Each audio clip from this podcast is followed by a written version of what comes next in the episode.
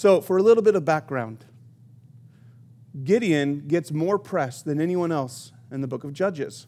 Samson comes in at a close second, and Samson probably is one of the most famous of all the judges. Who wouldn't be with hair like that, with strength like that? But Gideon gets 100 verses attributed to him, while Samson only gets 96. If you've looked ahead, or if you look ahead over to Hebrews chapter 11 and the great hall of faith, that, that kind of memorial to the men and women of the Old Testament who had extraordinary lives of faith, Gideon is listed there. That's part of his testimony, that's part of his legacy, that's part of what we can look to as this man of faith. Faith, as we know, is the substance of things hoped for and the evidence of things not seen. You can't touch faith. But what you can do is you can see the effect of it in your life and in the lives of those around you. It's not something that you can see with your eye, but it's something that you can see in the lives of people lived out. And Gideon truly lived out his faith. In Hebrews 11, verses 32 and 34, it says this What more shall I say? I do not have time to tell about Gideon, Barak, Samson, Jephthah, and David, and Samuel, and the prophets, who through faith conquered kingdoms. Again, who through faith, not through their might, not through their minds, not through anything but faith, conquered kingdoms. They administered justice, and they gained what was promised who shut the mouths of lions, who quenched the fury of flames, who escaped the edge of the sword, whose weakness was turned to strength. Spoiler alert, that's what we're going to be looking at with Gideon, whose weakness was turned into strength, and who became powerful in battle, and they routed foreign enemies. Gideon is listed there as a man of faith. His faith is what separated him from the rest of his fellow countrymen in this time. Now, this chapter, we're going to be looking at Judges chapter 6. This chapter comes after about 40 years of peace. And if you don't believe me or if you want to know where I get that, if you look at the very last verse of chapter 5, it says, So the land had rest for 40 years. In Judges chapter 4, we see the Israelites defeating Sisera. Chapter 5 is Deborah's song, a song of thankfulness and of worship and of honoring the Lord in that, in that defeat. And the land had rest, had peace for 40 years. Judges chapter 6 brings about the fourth apostasy and servitude of the Israelites. Now, apostasy, what is that word? What does it mean? Apostasy in Christianity specifically, it means the rejection of the faith by someone who was formerly a Christian, formerly following the faith. So if I was an apostate, one day or for a portion of my life, I would be agreeing with the gospel, I would be living according to it, and now I would have turned my back on it and I'd be living contrary to it. The word apostasy actually comes from the Greek word apostasia, and it means a defection or to depart, to revolt or rebel against. It's a turning away from that which you believed. And in the story in the book of Judges, we see about seven times the Israelites, they get to a point of turning away from what they believed. This is the fourth time. Apostasy in the apostates, a person who, did, who, who turns away, isn't just specific to the Israelites. We have apostasy today in the church. Over in 2 Timothy chapter 3, verses 1 through 5, 1 through 5 it says this But know this, that in the last days perilous times will come. I think we can all agree that we are not in anywhere near the normal of time at all right now.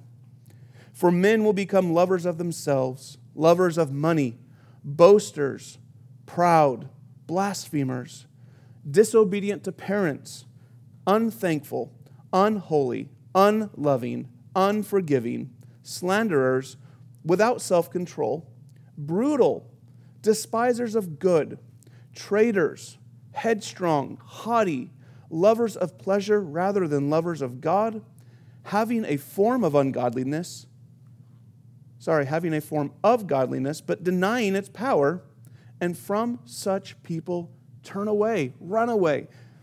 That's a heavy verse. That's not a very encouraging verse, nor is it a very exciting verse. But if we needed to take, and we, we do need to take, an honest look not only at the world we're living in, but the church today, I think sadly we can start seeing some of these aspects creeping into our lives. Men and women today have a tendency or have a propensity of putting self first. I want to make sure I'm taken care of. I want to make sure I'm good. We see that all throughout our society. We see that all throughout politics. The political climate, I'm not going to get on a soapbox about this, but it's, it's what I believe, and this is my opinion, so please hear that. The political atmosphere and the political arena right now is, is becoming more based upon personal opinion than care and health of the people. And I know that that's, that can be in itself an argument, and I don't want it to be. But I think if we were to consider each other highly than ourselves, we would be able to see grace abound so much more. Likewise, over in 2 Peter chapter 3, the third verse, it says this Knowing this first, that scoffers will come in the last days, walking according to their own lusts. People are going to come looking out for themselves caring for themselves only and turning away from the things of faith. And, church, I want to encourage you in these last days, in these perilous times, in this, this time of apostasy in, in, in our world, I want to encourage you keep your eyes steadfast on the Lord.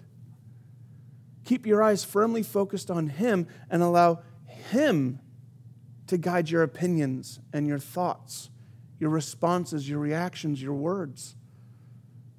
Yield to the Spirit and don't give in to the desires and the, the crying out of the flesh. I want to react to, to a lot of things right now. But instead, I have to ask, I have to wait, I have to hold on to my flesh and keep it back and say, Lord, what is your response, not my reaction? So, as much as we're going to look at the Israelites and see that this is the fourth time that they're turning away from the faith, I kind of want to make that kind of the, the global lens for all of us.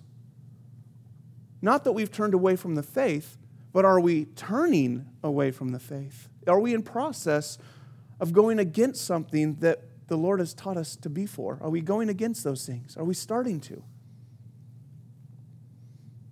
I've titled this message The Problem of Perspective, Part 1. And I say Part 1 because Gideon's life can't be summed up in one teaching.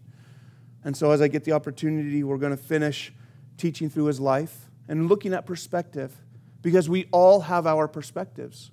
You have yours, I have mine, my kids have theirs, my wife has hers, your friends, your family, everyone has their perspective. God also has a perspective. And we have to ask ourselves the question whose perspective are we going to listen to? Whose perspective are we going to follow? Are we going to say that my perspective is, is right for me, so that's what I'm going to do? Or are we going to yield our perspective and say, Lord, what's your perspective? And how do I do that? We're going to see all through Gideon's life that the problem that he faced was perspective and nothing else. He had his, and God has his, whose perspective was listened to. So, again, perspective, apostasy, kind of, again, difficult concepts, difficult topics, but I think very appropriate for the time that we are in. Wondering whose perspective, whose vision am I following? And secondly, where am I at with my faith? Is my life living a life of faith just as strong as it was a year ago, five years ago, 10 years ago? Or is my faith lived out starting to get weaker and weaker? All right, let's jump on in. Verse 1. Then the children of Israel did evil in the sight of the Lord so the Lord delivered them or handed them into the hand of Midian, gave them over to the hand of Midian for seven years. Remember, this starts after 40 years of peace. After 40 years of rest, then they did evil in the sight of the Lord. The Lord delivered them into the hand of the Midianites. We're going to see for seven years this has been going on. For seven years, they have been oppressed by the Midianites. In their complacency and in their prosperity, they did evil in the sight of the Lord. They got comfortable. We are not called to a life of comfort, we're called to a life of conviction. Conviction tells us when we're doing something wrong against the Lord. If we are so focused on being comfortable, on being prosperous, then our ear for conviction is going to start becoming more and more deaf. And in their prosperity, in their complacency, in their comfort, They did evil in the Lord's eyes. I want to be comfortable in life, but I never want to let my comfort overrule my conviction. I would rather experience conviction every day than worry about finding comfort every day. Because conviction keeps me close to the Lord, it keeps me next to Him. Conviction holds me tight onto my Heavenly Father. This oppression, this delivering them into the hand of the Midianites, this was both God's hand of grace and of mercy. The oppression is going to bring them back to Him. That's something they don't deserve. That's His grace. His grace is going to allow them to come back. The mercy here is seen in that it would have become, it would have been so much worse if God had left them alone. If God would have said, Fine, peace, be, okay, be gone, it would have been so much worse for them. So, in that act of mercy, he allows this discomfort, he allows this oppression to come in so that they would turn from their own sin and come back to the Lord. And sometimes the, Lord allows seasons and times and trials of oppression, of that heaviness into our lives. Not so that we could be crushed, not so that we can be broken down, not so that we can be defeated, but so that we can turn to Him and He can lift us up. That His grace would sustain us, that His mercy would draw us in. And we can experience the loving forgiveness, the loving saving grace of our Father every day. So they were in bondage, they were in oppression for seven years. What were the details? What did that bondage look like? Well, it's found right here in verses 2 through 5. It says this And the hand of Midian prevailed against Israel. That means they came in and they beat Israel back. Because of the Midianites, the children of Israel made for themselves the dens, the caves, and the strongholds which are in the mountains. So it was whenever Israel had sown, whenever they had planted their, planted their crops, the Midianites would come up. Also, the Amalekites and the people of the east would come up against them. They would encamp against them, and they would destroy the produce of the earth as far as Gaza. They would leave no sustenance for Israel, neither sheep, nor ox, nor donkey. For they would come up with their livestock in their tents coming in as numerous as locusts. They and their camels were without number. They would enter the land to destroy it. So, what do we have here? Let's look at the details of this bondage. It says, Because of the Midianites, the children of Israel made for themselves the dens, the caves, the strongholds in the mountains. Remember where we are. Geographically speaking, where are we? We are in the promised land. What is one of the biggest descriptions or definitions, defining aspects of the promised land? It's the plains that are flowing with milk and honey. It's the fertile land, it's the soil, it's these, these rich agricultural fields and places for them to have an abundance of crop. But where does it say that they are living? Not in the plains flowing with milk and honey, but they are in the caves, in the mountains, in the hillside. They were not living in the land that the Lord had given them, they were not living in His promise. They had retreated from the promise of the Lord, and they were looking out for themselves by their own power. Now, the Midianites, it says they did not continuously occupy the land. They didn't live there for seven years. They only showed up when it was time for harvest and time to go and, and bring in the, the livestock and, and make the sacrifices and, and, and slaughter the animals for meat. They only came in when it was time to receive the benefit of the work. They came at the time of harvest. Israel's sin made all of their hard work profitless.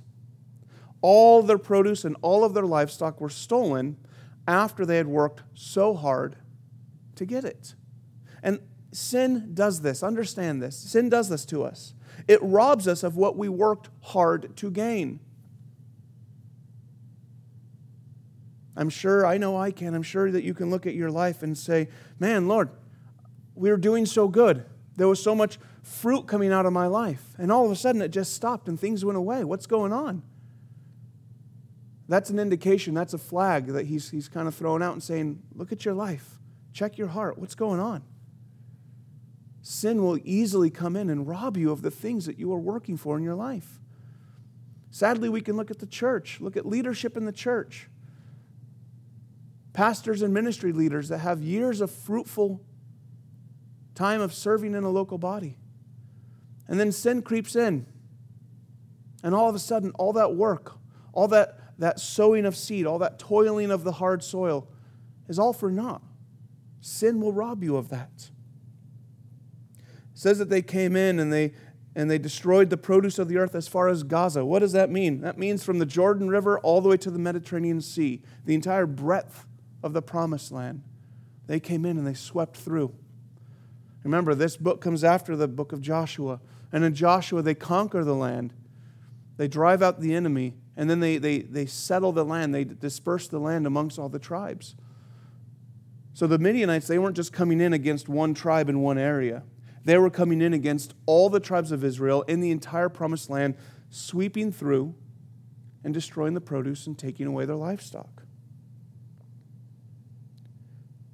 Now, I have to point out this, uh, this will be our, our kind of light note for the day because I love moments like this. When the, when the Bible writers, when, when through the, the inspiration of the Holy Spirit, write in details that just kind of should stand out, but sometimes we read over. I love focusing on these things. They're like little nuggets of gold in the text.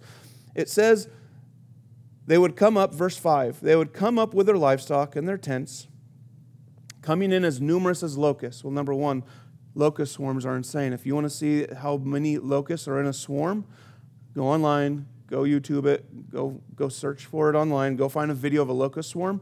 You'll see how many we're talking about here. Here's what I want to focus on. Both they and their camels were without number. Why are camels specifically listed? Why camels? Well, after doing a lot of research and trying to learn, uh, learning about these camels and learning the, the kind of the power behind them, I learned a very interesting fact.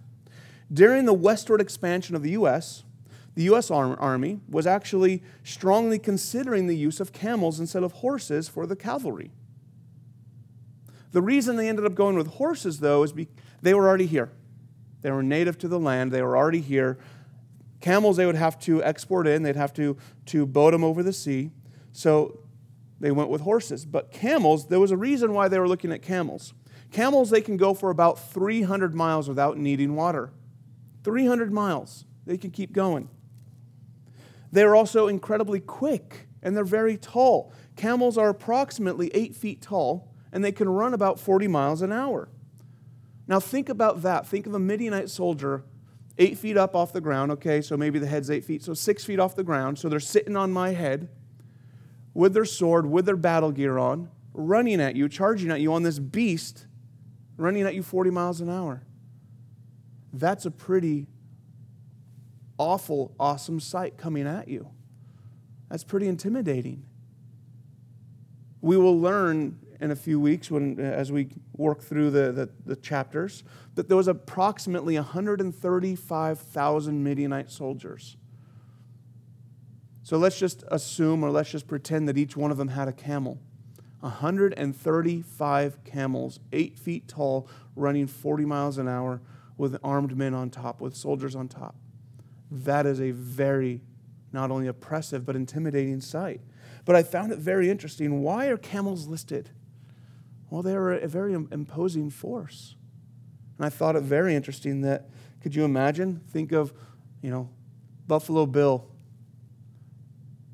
Think of the, the, the Old West riders. Instead of coming in on horseback, coming in on camel. Makes you smile, makes you kind of laugh a little bit at the thought of that. But there was a potential for that. So they came in with their camels without number, and they would enter the land and they would destroy it. The Midian oppression came as a result of sin. Nothing else. Came as a result of sin. The people of Israel, they needed to be humbled so that they would be able to turn back to God. That's a hard concept for us to understand at times, but for our hearts, we can, we can repent in our head, but it doesn't always mean that we mean that we repent in our heart. And there are times where the Lord needs to bring us low to a humble place kind of that rock bottom moment, so that then He can build us up in grace in forgiveness and in love.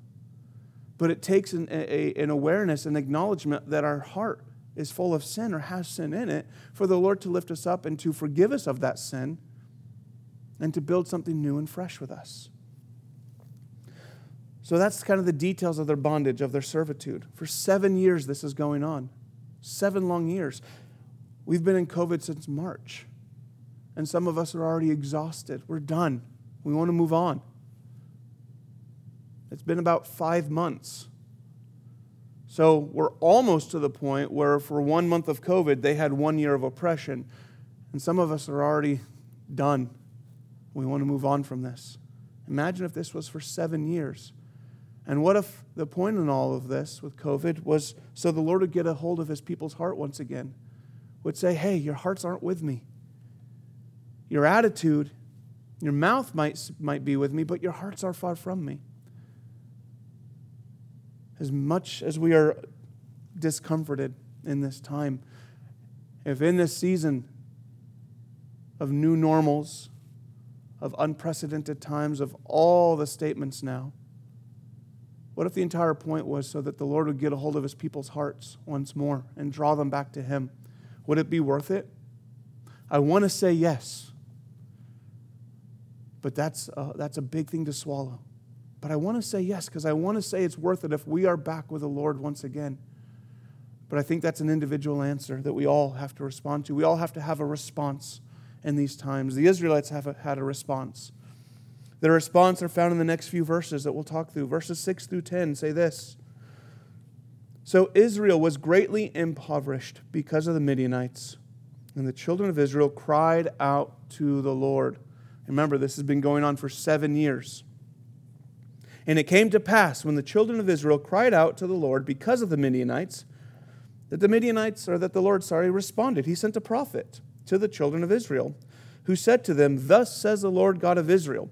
I brought you up from Egypt, and I brought you out of the house of bondage, out of the house of slavery. And I delivered you out of the hand of the Egyptians, out of the hand of all who oppressed you, and drove them out before you, and gave you their land. Also, I said to you, I am the Lord your God. Do not fear the gods of the Amorites, in whose land you dwell, but you have not obeyed my voice. So, after a long season of humiliation, of fruitless labor, of poverty, of domination, of oppression, Israel finally cried out to the Lord. For seven years, this has been going on. Prayer was their last resort and not their first resource. It's remarkable to think of how long they waited to cry out to the Lord. They've done everything else. They've moved into the mountains, they've been living in the caves. And it dawned on them one day, finally, after seven years, we had one last resort. We had one last thing to try. Oh, prayer. I think sometimes that reminds us of people we see in the mirror at times. Prayer being that first response instead of a last resort should be the way we live. Sometimes you might have said in your own heart, in your own life, all I have left to do is pray. I've tried everything else. Now it's time to pray. It's exactly what's going on with the Israelites here. They've tried everything else. And after seven years, now they're crying out to the Lord. It should have been their first response and not their last. Now, historically, it's very surprising to learn that the Israelites, they have already experienced victory over the Midianites in the past, 200 years earlier. This is in Numbers chapter 31, verses 1 through 7. It says, And the Lord spoke to Moses, saying, Take vengeance on the Midianites for the children of Israel. Afterward, you shall be gathered to your people. So Moses spoke to the people, saying, Arm some of yourselves for war, and let them go against the Midianites, to take vengeance for the Lord on Midian. A thousand from each of the tribes of all the tribes of Israel, you shall send them to war. So there were recruited from the divisions of Israel 1,000 from each tribe, 12,000 armed men. So 12,000 armed men went against the Midianites 200 years previous, and now there's 135,000 Midianites coming against Israel. Then Moses sent them to the war, 1,000 from each tribe. He sent them to war with Phinehas, the son of Eleazar the priest, with the holy articles and the signal and the signal trumpets in his hand, and they warred against the Midianites. This was 200 years earlier. They had already experienced victory. Maybe there are aspects, there are things in your life that you have already experienced victory of before in the past, but you are now being defeated by them once again. The Israelites, in their comfort and their complacency and their prosperousness, prosperity, they allowed themselves to get so comfortable that their old enemies snuck in and once again are beating them, are defeating them. Maybe you've gotten so comfortable in life that an old victory is now becoming a defeat. The Lord is waiting for us to cry out to Him. And as soon as we cry out, He will respond. And we see that happen here with the Israelites. So in verse 8, what do we see? We see this prophet show up. The Lord sent a prophet to the children of Israel. We don't really know who this prophet is, no name is given. We don't know much about him. He shows up, he delivers his message, and he leaves. He's there really to bring a rebuke to the Israelites. God is wanting repentance. The prophet shows up to explain why everything is falling apart. So the light finally comes on, and they ask for this forgiveness. the book of Judges is called that, is named that because there are individuals throughout the book that become judges that judge the people. The delivering judge will appear later. We don't know who that is at this point. We do, but the people don't. Before Israel could receive and respond to the work of the judge, they first had to be prepared by this unnamed prophet. The Midianites, they were just a symptom they weren't the cause of the discomfort. They were just a symptom of the discomfort or a symptom of the sin of turning away. Again, we need to look at our lives and, Lord, is there something going on right now that you're trying to open my eyes to something else in my life? Am I experiencing this oppression because there's sin somewhere else? The Midianites were just a symptom. God sent this messenger, this prophet, to tell them what the real problem was. It wasn't that the Midianites were so strong, it was that Israel was disobedient. Israel thought that the problem was the Midianites, but the real problem was Israel. It's human nature to blame others when it comes to problems that we cause. We can look at our kids. One of them does something. You ask, Who did this? And right away, it's every other kid in the house. He did it, she did it, she did it, he did it. Okay, fine, I did it. But right away, we blame everyone else. The message of the prophet shows that when Israel cried out to the Lord, they weren't understanding that they were the problem. God spoke through this prophet, reminding Israel of all that he did for them in the past. Israel needed to be reminded, reminded of what the Lord had done for them and who the Lord was for them so that they could be encouraged to face the current problems. The same God who loved them enough to bring them out of Egypt, to bring them out through the wilderness, to bring them into the promised land, is the same God who still loves them to deliver them from the oppressive hand of Midian. Likewise, this, the same God who was powerful enough to split the Red Sea, to sustain them in the wilderness, to defeat the enemies of the promised land, is still the same powerful God that can come in and remove the oppressive hand of Midian. But they had to cry out. They had to recognize they were the problem, not the Midianites, not anything else. They were the problem. So we get now, starting in verse 11, we're going to get to the judge of this chapter, of this season. It's going to be Gideon. We know this. But before we get to him, we need to remember verse 10. Verse 10 says, Also I said to you, I am the Lord your God. Do not fear the gods of the Amorites, in whose land you dwell. But you have not obeyed my voice. We need to remember those words as we look at Gideon. God is crying out for obedience, is saying, You need to obey what I say. Remember that as we look at Gideon. So we're going to read verses 11 to 16. This is, I would say, this is the call of Gideon. This is the introductory kind of the Lord tapping him on the shoulder and say, I'm picking you, I'm using you. There's a lot more that we're going to unpack in, in the weeks to come.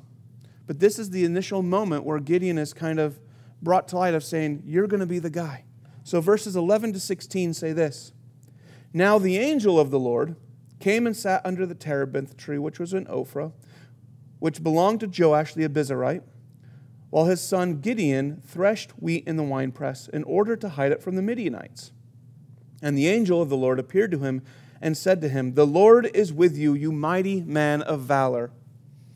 Gideon said to him, O my Lord, if the Lord is with us, why has, he, why has all this happened to us? And where are all of his miracles which our fathers told us about, saying, Did not the Lord bring us up from Egypt? But now the Lord has forsaken us and delivered us into the hand of the Midianites. We're actually going to stop there. And I'm going to, I'm going to let me go through this first. We're going to stop there. Then we'll do 14, 15, 16 in a moment. So now we have the angel of the Lord. This isn't the prophet anymore. The prophet is now gone.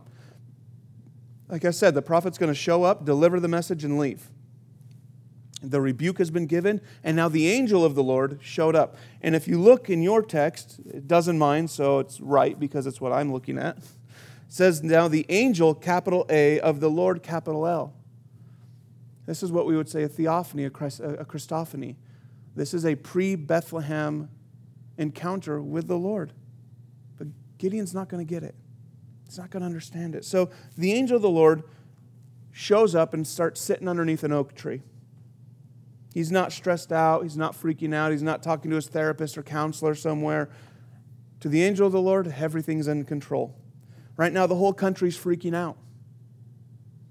There's oppression there's apostasy, there's all these things happening, and yet the angel of the Lord is sitting underneath a tree, hanging out. I think that in itself is a great encapsulated picture of today. Lots of things are going on. People are freaking out all over the place. People are getting upset and concerned by many things. And yet, the Lord is perfectly peaceful each and every day of our lives. Now, what does it say about Gideon? It says that Gideon was threshing wheat in the wine press. There's something wrong with that. The threshing floor was supposed to be on a high place, on top of a hill or on top of a mountain. So, as the grain was beat, the chaff would blow away, the husk of the grain would blow away, and the grain, the seed, would fall to the ground. And you needed to be in a high place to catch the wind so that as you beat the grain, that separation could happen. In the wine press, where Gideon is, the wine press was usually tucked inside a mountain in a cave, usually on a non sun side of the mountain or of the hillside. So it was very damp, it was very cool and dark, the perfect place for squashing grapes and making wine to preserve it. Gideon was in that dark, damp, quiet, no wind place, threshing grain. He was hidden away in the low part of the mountain, probably in there just getting enough for the day, looking over his shoulder, worrying, wondering if the enemy's coming around the corner to take what he had done to take the, the fruit of his labor. Not only was he in there probably working just getting for what he needed that day, but he was probably working two or three times harder to get half as much yield out of the crop. Out of the crop.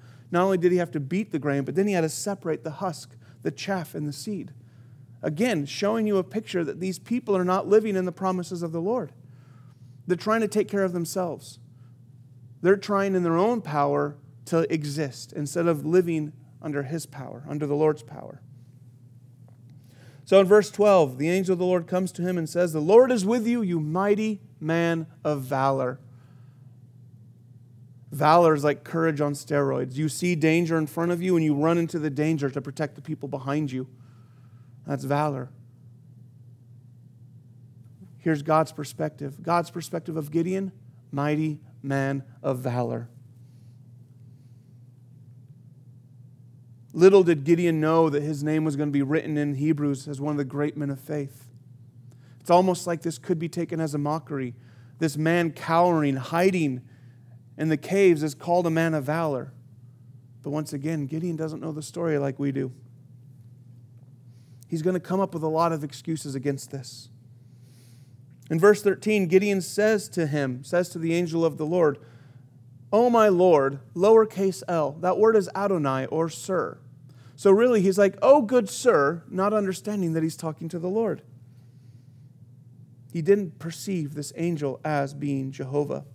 How often, how many times do we realize or do we not realize that the Lord is speaking to us? How many times do we just kind of move on and we, we don't acknowledge that, no, God's talking to me right now? We dismiss it. No, He's dismissing it right now, not perceiving that it's the Lord who's speaking to him. In verse 13, he's actually telling the Lord what the Lord did. Where is the Lord? Where are all of his miracles? And that you just want to yell at the text. He's sitting right there in front of you.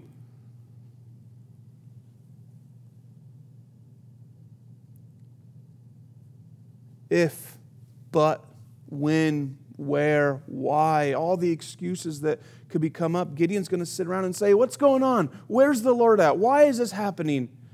He's to, he's, his human evaluation, we're going to get to in a minute, is hopeless.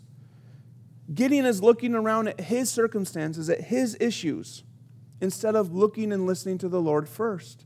Once again, how many times do we look around at self before we look to Him? How many times do we look at ourselves before we look to our Heavenly Father? God has given us everything.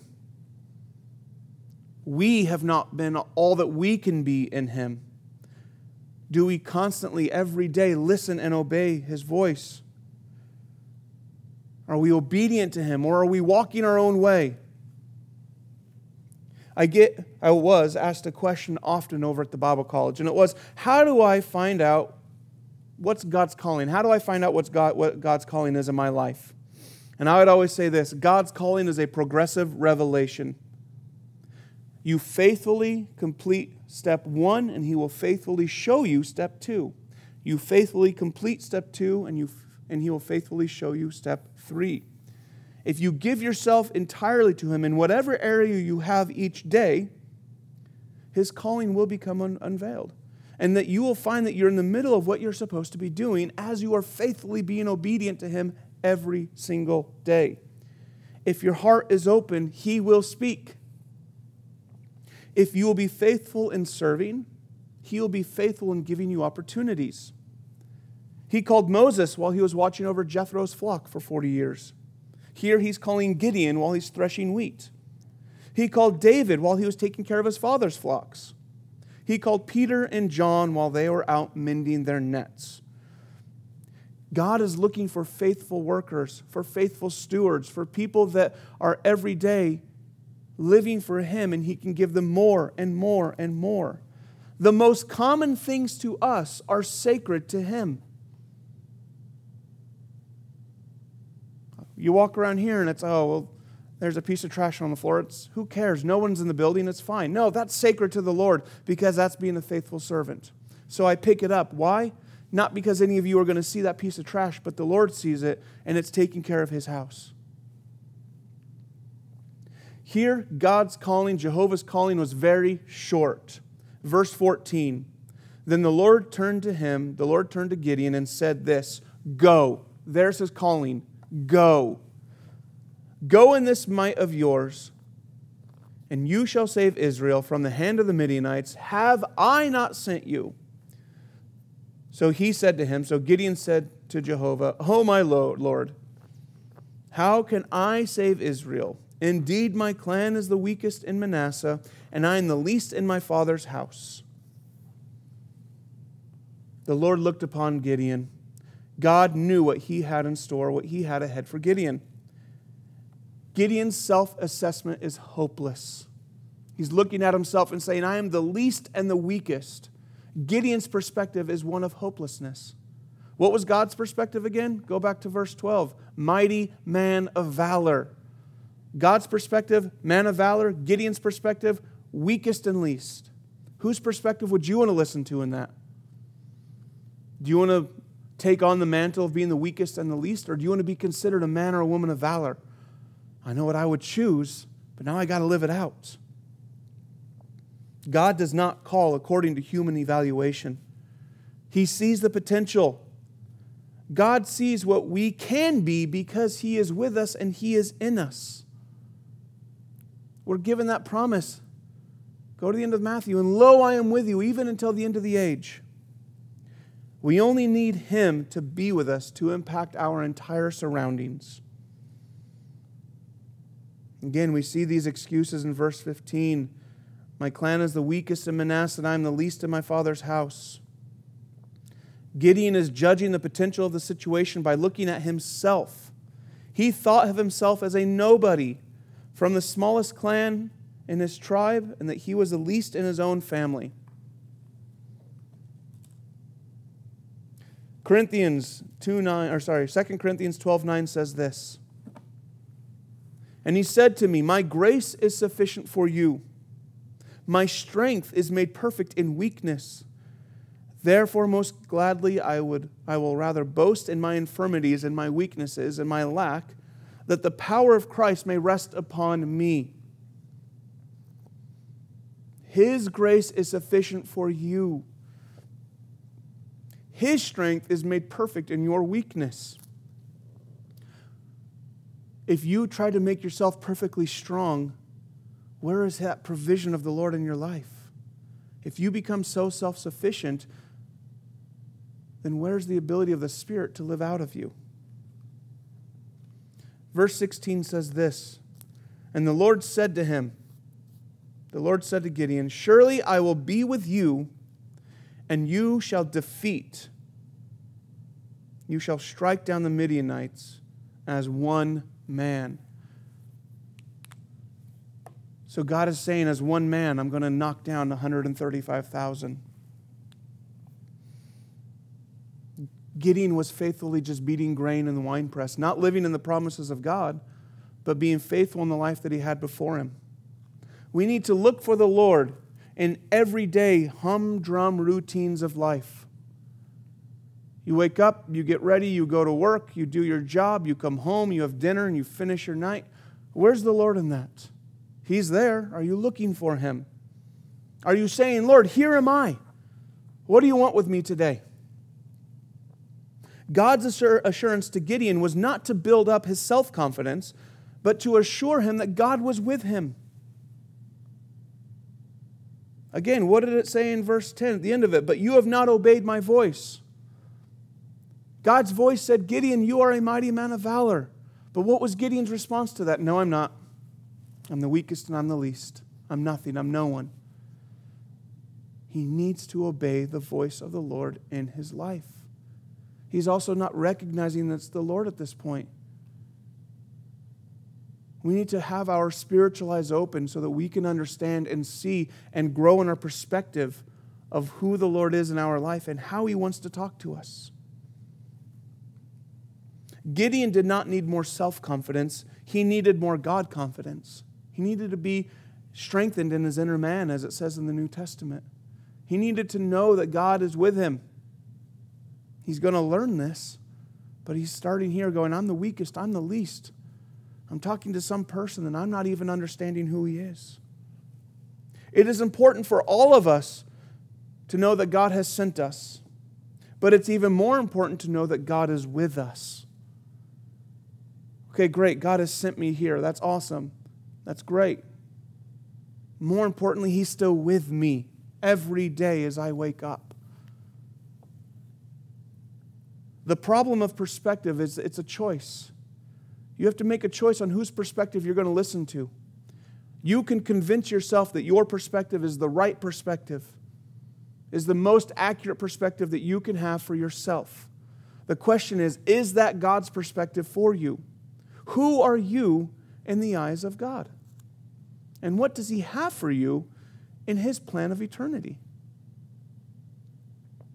Today, I want to end with a quote.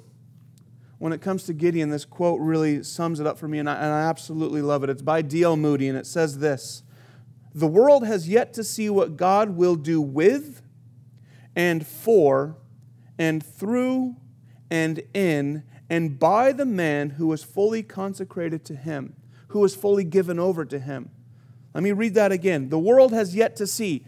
The world has not seen yet, people, what God will do with the man, for the man, through the man, in the man, and by the man who is fully given over to the Lord. The world hasn't seen it. Here's my challenge Will you be that person? Maybe you'll be the person that is the first one to be fully consecrated, fully given over to the Lord. And then we will all see what the Lord can do through that life that is fully given over to Him. What areas of your life are you now listening to your perspective instead of listening to His? What truths have you convinced yourself of that you have created that are not God's? Today, this week, take time and say, Lord, what's your perspective? What's your thought of me? Who am I as your son? Lord, am I faithfully serving you? Lord, am I faithfully completing step one so that you can show me step two, or am I not even at the starting line yet? God tapped Gideon on the shoulder and said, Mighty man of valor, I have something for you. And what's Gideon's response? Oh, good sir, I don't know what's going on, but I'm the weakest and I'm the least. I'm a nobody, I'm a nothing. In God's eyes, not only is he something, but he is the someone in this point. Maybe in your life, you are the someone that God needs to do something with so that he can be glorified. Amen. Let's pray. Lord, we